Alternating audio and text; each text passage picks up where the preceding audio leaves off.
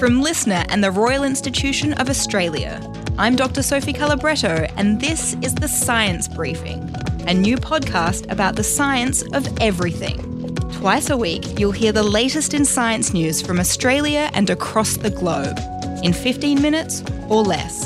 From coral reefs recovering from bleaching. If the stresses stop and the conditions revert to the normal, the algae can come back and the coral can start to recover. Monkeypox conspiracy theories. Chimps aren't even monkeys, they're apes. So this idea that the AstraZeneca vaccine makes chimps sick and therefore would make humans sick is baseless. To the secrets of nerve pain uncovered by a snail. So when they were looking at the toxins from these snails, they discovered that the toxins were quite effective at closing off messages that travel through the body. The Science Briefing.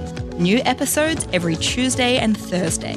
Download the Listener app now to listen for free and search The Science Briefing in the Listener app now.